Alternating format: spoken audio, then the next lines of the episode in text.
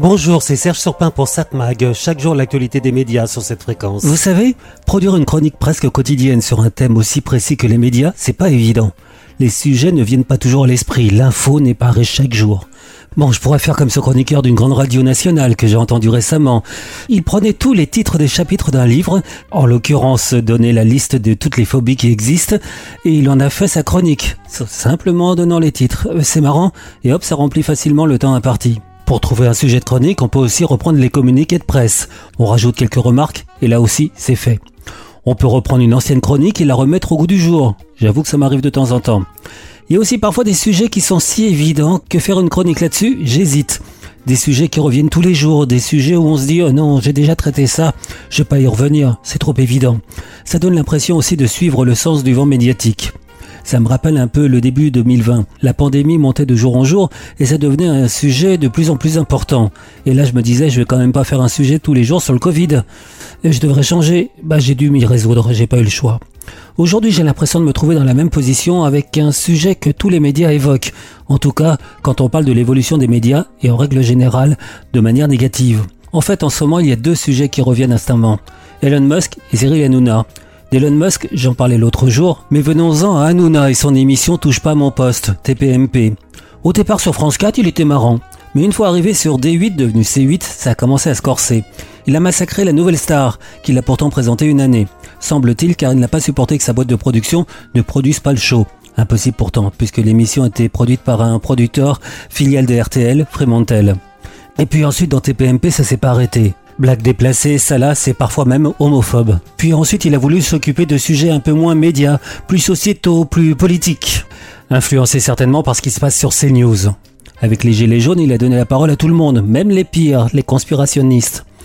Avec les élections, il a invité les politiques en privilégiant quand même les extrêmes, surtout la droite extrême, moins la gauche radicale. Elle y a accès, mais dans de moins bonnes conditions. Cette gauche donc sait que T P M P n'est pas vraiment un lieu qui respecte la politique. Mais les dirigeants de L F I pensaient que les émissions de Cyril Hanouna étaient très suivies par les jeunes, et ainsi, ils avaient accès à son public. Il ne fallait vraiment pas bien comprendre le fonctionnement des médias pour penser cela. Tout observateur sait que les jeunes vont ailleurs. D'abord devant l'émission quotidienne sur T M C, ou alors devant W neuf ou N R J avec les émissions de télé-réalité, et surtout devant les réseaux. Mais pas devant Hanouna.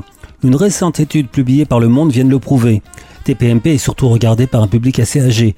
La moyenne se situe aux alentours de cinquante-deux ans. Alors il est vrai que du temps de France quatre, l'âge moyen des téléspectateurs de T P M P était seulement de trente-neuf ans. Mais depuis, ça a vieilli. Donc quand un dirigeant de L F I vient chez Hanouna, c'est une erreur. On l'a d'ailleurs vu avec cette altercation entre un ancien chroniqueur, devenu ensuite député L F I, et Cyril Hanouna, celui-ci n'hésitant pas à l'injurier. L'Arcom, ex-C S A, va devoir se prononcer sur ce sujet. Arcom qui doit avoir du boulot avec T P M P. L'institution doit se pencher sur les propos d'Hanouna quand il a souhaité privilégier une justice expéditive pour juger un meurtre.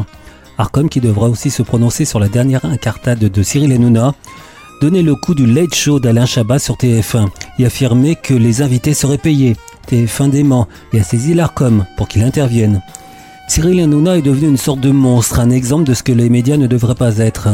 Lui d'ailleurs et son groupe qui l'emploie, lui qui est si puissant dans ce groupe, groupe qui contrôle aussi la chaîne CNews, qui va dans le même sens. La manière dont l'Arcom va juger ses affaires montrera si cette institution a encore un certain pouvoir. Dans le cas contraire, bah on est mal barré. Satmag, l'actu des médias. Bon, on va voir la télévision ce soir. Euh, bien évidemment, à dix-neuf heures cinquante sur T F un, vous avez un match de football. Portugal-Uruguay. Autrement, à vingt et une heures ou aux alentours de vingt et une heures, sur France deux, une série policière, l'art du crime. France cinq, devenir ostréiculteur, un magazine de société. M six, ah oui, pendant la Coupe du Monde, il y a pas mal de rediffusions, c'est normal. Donc M six, Pretty Woman, on l'a vu, revu. Mais quel plaisir de revoir cette comédie de Gary Marshall de mille neuf cent quatre-vingt-dix, déjà mille neuf cent quatre-vingt-dix, avec Julia Roberts et Richard Gere, évidemment. Doit-on rappeler le thème de ce film quand Cupidon réunit un requin des hautes finances, solitaire et séduisant, et une prostituée au grand cœur? Leur love story prend des allures de conte de fées rédempteur. C'est quand même assez étonnant ce film où il y a un homme d'affaires, une prostituée, produit par Disney. Ah oui, à l'époque, c'était pas vraiment le style. Mais ça a commencé à entamer un changement. Arte propose aussi un vieux film, très vieux film, Un film de Lubitsch de mille neuf cent quarante-trois, ça s'appelle « Le ciel peut attendre ». Franchement, quand vous avez un film de Lubitsch qui repasse à la télévision, ne le ratez pas, ce sont des films extraordinaires. Au port de l'enfer, un séducteur incorrigible et désireux d'expier ses fautes fait à Lucifer le récit de son existence sentimentale mouvementée. Donc le film de Lubitsch à vingt heures cinquante sur Arte, Le ciel peut attendre. Mais je crois que je vais vous proposer de regarder ce soir France trois qui propose à vingt et une heures dix Une intime conviction, un drame d'Antoine Rimbaud de deux mille dix-huit avec Marina Foïs et Olivier Gourmet. Une femme jurée au procès d'un homme accusé de meurtre de son épouse est persuadée de son innocence. Elle se bat pour lui lors du procès en appel. Un film prétoire inspiré de l'affaire Viguier. Et Olivier Gourmet qui joue le rôle de Éric Dupond-Moretti, un avocat devenu depuis ministre. Maître Dupond-Moretti, c'est moi qui vous ai contacté à propos de l'affaire Viguier. Si je prends une affaire, je commence par lire le dossier. Je vous parle d'une erreur judiciaire là. Et vous êtes qui alors ? Je suis une amie de la famille. deux cent cinquante heures d'écoute téléphonique. À vrai dire, je suis emmerdé, j'ai personne qui connaisse l'affaire comme vous. Vous savez, madame, qu'il y a de nouvelles écoutes téléphoniques au dossier ? Oui. Ah bon ? Vous en pensez quoi, vraiment ? Il est persuadé de la culpabilité de Viguier, il n'en démord pas. Ce mec-là, je, je vais le harceler, faire en sorte qu'il y ait des rumeurs qui courent. Hein. Ouais, t'as pas le droit de faire ça. J'ai pas le droit de faire quoi ? Vous m'avez menti, je peux plus vous faire confiance.